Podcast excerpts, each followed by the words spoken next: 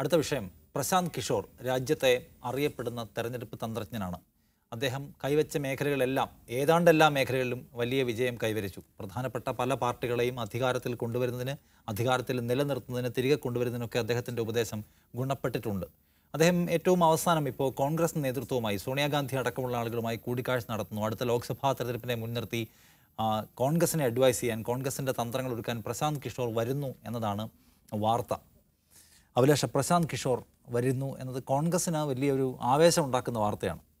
അദ്ദേഹം ഇതിന് മുൻപ് തവണ ഉത്തർപ്രദേശിൽ കോൺഗ്രസിനെ ഉപദേശിച്ചെങ്കിലും കോൺഗ്രസിന് അതുകൊണ്ട് വരാൻ കഴിഞ്ഞിട്ടില്ല. ഈ എൻ സി പി അധ്യക്ഷനുമായി അദ്ദേഹം ചർച്ച നടത്തുന്ന വാർത്ത പുറത്തു വരുന്ന ഘട്ടത്തിൽ അദ്ദേഹം ഒരു ദേശീയ ദിനപത്രത്തിന് കൊടുത്ത ഇന്റർവ്യൂവിൽ പറയുന്നത് കോൺഗ്രസ് വലിയ പ്രശ്നത്തിലാണ്. ആ പ്രശ്നങ്ങളെ കോൺഗ്രസ് അഡ്രസ്സ് ചെയ്തിട്ടില്ലെങ്കിൽ കോൺഗ്രസ്സിന് ഒന്നുകൊണ്ടും വരാൻ കഴിയില്ല എന്നാണ് ഈ പ്രശാന്ത് കിഷോർ കോൺഗ്രസ് ക്യാമ്പിലേക്ക് വരുന്നു. ചിലപ്പോൾ പാർട്ടി ജോയിൻ ചെയ്തേക്കുന്ന പോലും കേൾക്കുന്നു.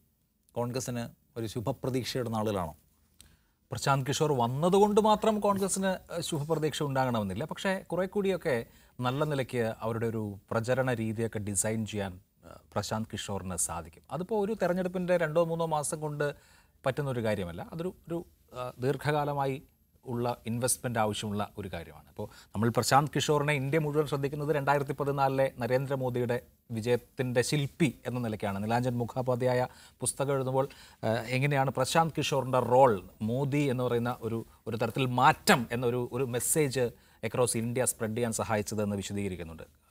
യു പി എയുടെ സർക്കാരിന്റെ അവസാന കാലഘട്ടത്തിൽ ഉണ്ടായിട്ടുള്ള മൊത്തത്തിലുള്ള ഒരു നിരാശയെ ജനങ്ങൾക്ക് പ്രതീക്ഷ എന്ന എലമെന്റ് കൊടുത്തുകൊണ്ടാണ് മോദി ആദ്യമായി പ്രധാനമന്ത്രി പദത്തിലേക്ക് വരുന്നത്. പക്ഷേ മോദിയും പ്രശാന്ത് കിഷോറും അപ്പോൾ ആദ്യമായി കണ്ടുമുട്ടുകയല്ല. രണ്ടായിരത്തി പന്ത്രണ്ടിൽ നരേന്ദ്രമോദി ഗുജറാത്തിൽ നിയമസഭാ തെരഞ്ഞെടുപ്പിൽ അദ്ദേഹത്തിന്റെ തേർഡ് ടേം തേടി മത്സരിക്കുന്ന കാലം മുതൽ പ്രശാന്ത് കിഷോർ നരേന്ദ്രമോദിക്കൊപ്പമുണ്ട്.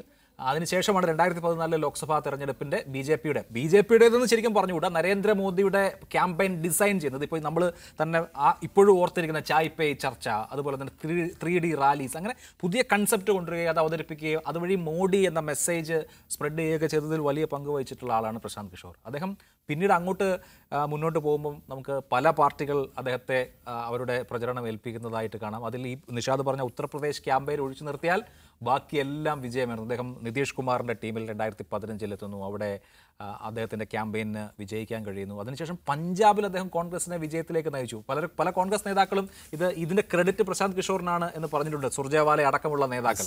അതിനുശേഷമാണ് ഈ ഉത്തർപ്രദേശിലെ കാര്യങ്ങൾ സംഭവിക്കുന്നത്. പക്ഷേ ഉത്തർപ്രദേശിലെ കോൺഗ്രസ് എന്ന് പറയുന്നത് നമ്മൾ ഉത്തർപ്രദേശ് എന്ന് പറയുന്ന സംസ്ഥാനത്തെക്കുറിച്ച് ആലോചിക്കുമ്പോൾ അത് ഇന്ത്യയിലെ ഏറ്റവും വലിയ സംസ്ഥാനം അവിടെ കോൺഗ്രസിന് സംഘടന എന്ന് പറയുന്നത് തീരെ ഇല്ല. പൊടി പോലും ഇല്ല കണ്ടുപിടിക്കാൻ എന്നുള്ള അവസ്ഥയിൽ അങ്ങേറ്റം ദുർബലമായ അവസ്ഥയിലാണ്. അവിടുത്തെ കണ്ടൻഡേഴ്സ് ശരിക്കും പറഞ്ഞു കഴിഞ്ഞാൽ ബി ജെ പിയും സമാജ്വാദി പാർട്ടിയും ബി എസ് പിയുമാണ്. കോൺഗ്രസ് എന്ന് പറയുന്നത് വിദൂര നാലാം സ്ഥാനത്തുള്ള ഒരു പാർട്ടി മാത്രമാണ്. അവിടെ പ്രശാന്ത് കിഷോറിന് ഒന്നും ചെയ്യാനുണ്ടായിരുന്നില്ല. പക്ഷേ അതിനുശേഷവും അദ്ദേഹം നിയമസഭാ തെരഞ്ഞെടുപ്പുകളിൽ അദ്ദേഹത്തിന്റെ അഡ്വൈസ് നേടിയിട്ടുള്ള പാർട്ടികൾ വിജയിക്കുന്നത് ഏറ്റവും ഒടുവിൽ പശ്ചിമ ബംഗാളിൽ. ബംഗാളിനെ സംബന്ധിച്ച് Prashant Kishor B J P നൂറ് കടക്കില്ല എന്ന് കൃത്യമായി പറഞ്ഞു വെച്ച് പ്രൊഡിക്റ്റ് ചെയ്ത് ആണ് പ്രശാന്ത് കിഷോർ മുന്നോട്ട് പോയത്. പ്രശാന്ത് കിഷോറിന്റെ കാൽക്കുലേഷൻ വളരെ കൃത്യമായി പശ്ചിമ ബംഗാളിൽ പ്രതിഫലിക്കുന്നത് നമ്മൾ കണ്ടു. തമിഴ്നാട്ടിൽ തമിഴ്നാട്ടിൽ ഡി എം കെയുടെ ഇലക്ഷൻ സ്ട്രാറ്റജി ഡിസൈൻ ചെയ്തതും പ്രശാന്ത് കിഷോറായിരുന്നു. അപ്പോൾ അവസാനമായി അദ്ദേഹം നയിച്ചിട്ടുള്ള അല്ലെങ്കിൽ അദ്ദേഹം ഈ പ്രചരണത്തിന്റെ ചുക്കാൻ പിടിച്ചിട്ടുള്ള രണ്ട് തെരഞ്ഞെടുപ്പും ജയിച്ചിട്ടുണ്ട്. ഇടയ്ക്ക് അദ്ദേഹം ജെ ഡി യുവിൽ പോവുകയും പിന്നെ ഈ സി എ വിഷയത്തിൽ നരേന്ദ്രമോദിക്ക് അനുകൂലമായ നിലപാട് നിതീഷ് എടുത്തതിൽ പ്രതിഷേധിച്ചാണ് അദ്ദേഹം ജെ ഡി യു ബന്ധം ഉപേക്ഷിക്കുന്നതൊക്കെ. കോൺഗ്രസിന് ഒരു ഹോപ്പിന് വഴിയുണ്ട്. കോൺഗ്രസിന് ഹോപ്പിന് വഴിയുണ്ട്. കാരണം എന്താ വെച്ച് കഴിഞ്ഞാലേ ഇപ്പോൾ രാഹുൽ ഗാന്ധി കഴിഞ്ഞ ലോക്സഭാ തെരഞ്ഞെടുപ്പിന്റെ റിസൾട്ട് വരുന്ന ദിവസം വരെയും രാഹുൽ ഗാന്ധി ഈ തെരഞ്ഞെടുപ്പ് ജയിക്കുമെന്ന ആത്മവിശ്വാസത്തിലായിരുന്നു എന്നാണ് അദ്ദേഹത്തിനോട് അടുപ്പമുള്ളവരുമായി ബന്ധപ്പെട്ട് വാർത്ത വന്നതും പിന്നീട് മാധ്യമ പ്രവർത്തകർ അതൊക്കെ കോട്ട് ചെയ്തതൊക്കെ അപ്പോൾ അപ്പോൾ രാഹുൽ ഗാന്ധിയെ സംബന്ധിച്ച് എന്താണ് ഗ്രൗണ്ടിൽ നടക്കുന്നത് എന്നതിനെക്കുറിച്ച് കഴിഞ്ഞ ലോക്സഭാ തെരഞ്ഞെടുപ്പിന്റെ കാലത്ത് ഒരു ഊഹവും ഉണ്ടായിരുന്നില്ല ചൗക്കിദാർ ചോർഹെ എന്ന് പറയുന്നത് അങ്ങനെ പ്രചരിപ്പിക്കുന്നത് ഗുണമാണോ ദോഷമാണോ എന്നൊന്നുമില്ല. ആ- നിലയ്ക്ക് എന്ന് വെച്ചാൽ വലിയ മെഷീനറി ഒക്കെ ഉണ്ട്. പക്ഷേ ഇത് കൃത്യമായിട്ടാണോ ഇത് എങ്ങനെയാണ് സംവദിക്കപ്പെടുക? ഗ്രൗണ്ട് സിറ്റുവേഷൻ എന്താണെന്നൊക്കെ മനസ്സിലാക്കാതെയുള്ള ഒരു ക്യാമ്പയിനായിരുന്നു അപ്പോൾ ഉത്തർപ്രദേശ് അല്ലല്ലോ ഇന്ത്യ ആകും. അപ്പോൾ കോൺഗ്രസിനെ സംബന്ധിച്ച് കുറെ കൂടി രണ്ടായിരത്തി ഇരുപത്തിനാല് ആകുമ്പോഴേക്ക് ബി ജെ പി അല്ലെങ്കിൽ മോദിയെ മറികടക്കാനാവുന്ന ഒരു സ്ട്രാറ്റജി രൂപീകരിക്കുന്നതിൽ പ്രശാന്ത് കിഷോറിന്റെ പങ്കാളിത്തം നല്ലതായിരിക്കുമെന്നാണ് എന്റെ അഭിപ്രായം. രാജുവേട്ട കോൺഗ്രസിന് അവരുടെ പ്രശ്നം എന്താണെന്ന് മനസ്സിലാക്കാൻ അതിനൊരു പരിഹാരം ഉണ്ടാക്കാൻ കഴിഞ്ഞിട്ടില്ല. അത്ര വലിയ ദുർബലാവസ്ഥയിലാണ്. അപ്പോൾ അതിന്റെ പ്രൊഫഷണൽ ഹെൽപ്പ് അനിവാര്യമായ ഘട്ടമാണ്. അപ്പോൾ പ്രശാന്ത് കിഷോറിനെ പോലെ ഒരാൾ. മോദിയെ സൃഷ്ടിച്ച ആൾ അപ്പോൾ മോദിയെ സൃഷ്ടിച്ച ആൾക്ക് അതിനകത്ത് എന്തൊക്കെ പരിക്കേൽപ്പിക്കാൻ കഴിയുമെന്നും റിസർച്ച് നടത്താനും വിജയിപ്പിക്കാൻ സാധ്യതയുള്ള ആളാണ്. അത് കോൺഗ്രസിനെ സംബന്ധിച്ചൊരു ഒരു ഒരു വലിയ ഹോപ്പാണ്. ഒരു പോസിറ്റീവ് ഹോപ്പ് എന്ന് തന്നെ പറയാം. ഇപ്പോൾ ശരത് പവാറിന്റെ കാര്യം പറഞ്ഞപ്പോൾ ശരത് പവാറും പ്രശാന്ത് കിഷോറും തമ്മിൽ രണ്ട് തവണ കൂടിക്കാഴ്ച നടത്തിയതിന് ശേഷം പ്രശാന്ത് കിഷോർ പറഞ്ഞൊരു കാര്യം കോൺഗ്രസ് ഇല്ലാതെ ഒരു ദേശീയ തലത്തിൽ ഒരു പ്രതിപക്ഷ സഖ്യം ഉണ്ടാക്കുന്നതുകൊണ്ട് പ്രയോജനം ഉണ്ടാകില്ല ബ്ലണ്ടറായിരിക്കും എന്ന് പറഞ്ഞിരുന്നു. അപ്പോൾ കോൺഗ്രസിന്റെ ഒരു പ്രസൻസ് വേണം എന്ന നിർബന്ധം അദ്ദേഹത്തിനുണ്ട്. അതിന്റെ ഭാഗമായി കൂടിയാണ് ഇന്നലെ ഇപ്പോൾ കൂടിക്കാഴ്ച നടക്കുന്നത്. രാഹുൽ ഗാന്ധിയും പ്രിയങ്ക ഗാന്ധിയും സോണിയാഗാന്ധിയും ആ കൂടിക്കാഴ്ചയിൽ പങ്കെടുത്തിരുന്നു എന്ന് പറയുന്നത്. അതായത് രണ്ടായിരത്തി ഇരുപത്തിനാല് എന്ന് പറയുമ്പോൾ ഇത് രണ്ടായിരത്തി ഇരുപത്തൊന്നേ ആയിട്ടുള്ളൂ. ടൈമുണ്ട്. ഒരു ഒരു ഗ്രൗണ്ട് ഒരുക്കിയെടുക്കാനുള്ള ടൈമുണ്ട്. ഞാൻ പ്രശാന്ത് കിഷോറിനെ കുറിച്ച് ഓർക്കുമ്പോൾ ആദ്യം എനിക്ക് ഓർമ്മ വരുന്നത് ഇപ്പോൾ അഭിലാഷ് ഇവിടെ രണ്ടായിരത്തി പന്ത്രണ്ടിൽ നരേന്ദ്രമോദിയെ അധികാരത്തിൽ തിരിച്ചു കൊണ്ടുവരാൻ പ്രശാന്ത് കിഷോർ സഹായിച്ച കഥ പറഞ്ഞു. അതിനുശേഷം നരേന്ദ്രമോദിയെ ഒരു ദേശീയ നേതാവായി റീഷേപ്പ് ചെയ്തെടുക്കുന്ന പണിയാണ് സത്യം പറഞ്ഞാൽ പ്രശാന്ത് കിഷോർ അവിടെ ചെയ്തത്.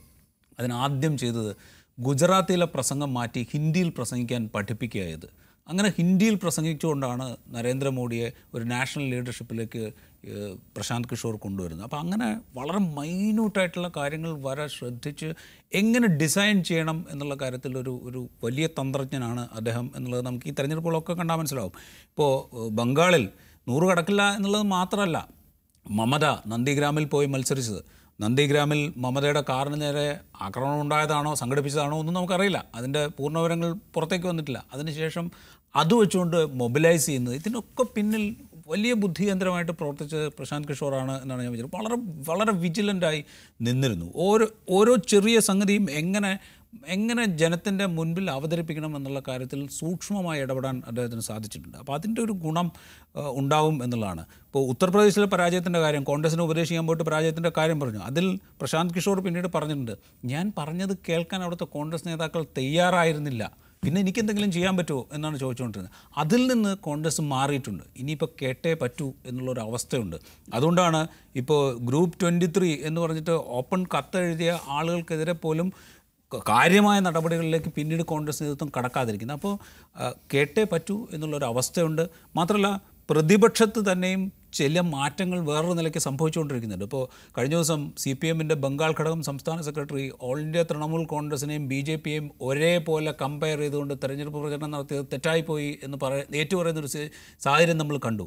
ദാറ്റ് മീൻസ് തൃണമൂൽ കോൺഗ്രസുമായിട്ടുള്ള ഒരു ഒരു അവരോടുള്ള നിലപാടിൽ സി പി എം മാറ്റം വരുത്താൻ പോകുന്നു എന്നുള്ളതിന്റെ സൂചനയായിട്ട് വേണമെങ്കിൽ നമുക്ക് കാണാം. അതൊരു ഗ്രാൻഡ് അലയൻസ് രാജ്യത്ത് ഒരു ഒരു പ്രതിപക്ഷ നിര ഒരു ഗ്രാൻഡ് അലയൻസ് ഉണ്ടാകുന്നതിന്റെ സൂചനയായിട്ട് നമുക്ക് കാണാം. അങ്ങനെ പല പോസിറ്റീവ് സയൻസും ഉയർന്നു വരുന്നുണ്ട്. ശരത് പവാറിന്റെ നേതൃത്വത്തിൽ വേറൊരു വേറൊരു മൂവ്മെന്റ് ഉയർന്നു വരുന്നുണ്ട്. അത് രാഷ്ട്രീയമല്ലാതെയുള്ള ഒരു മൂവ്മെന്റ് കൂടിയായിട്ട് നടക്കുന്നുണ്ട്. അപ്പോൾ ഇതിനെയൊക്കെ യോജിപ്പിച്ച് നിർത്താൻ പാകത്തിൽ പ്രശാന്ത് കിഷോർ ഒരു ഒരു ഒരു എലിമെന്റായി കോൺഗ്രസിൽ പ്രവർത്തിച്ചാൽ അത് വലിയ മാറ്റങ്ങൾ ഉണ്ടാക്കും എന്നാണ് ഞാൻ വിചാരിക്കുന്നത്. അതിനകത്തൊരു പ്രശ്നമുള്ളത് ഈ കോൺഗ്രസിനുള്ള ഒരു ശൈഥില്യ പ്രശ്നം എപ്പോഴും ഉണ്ടല്ലോ.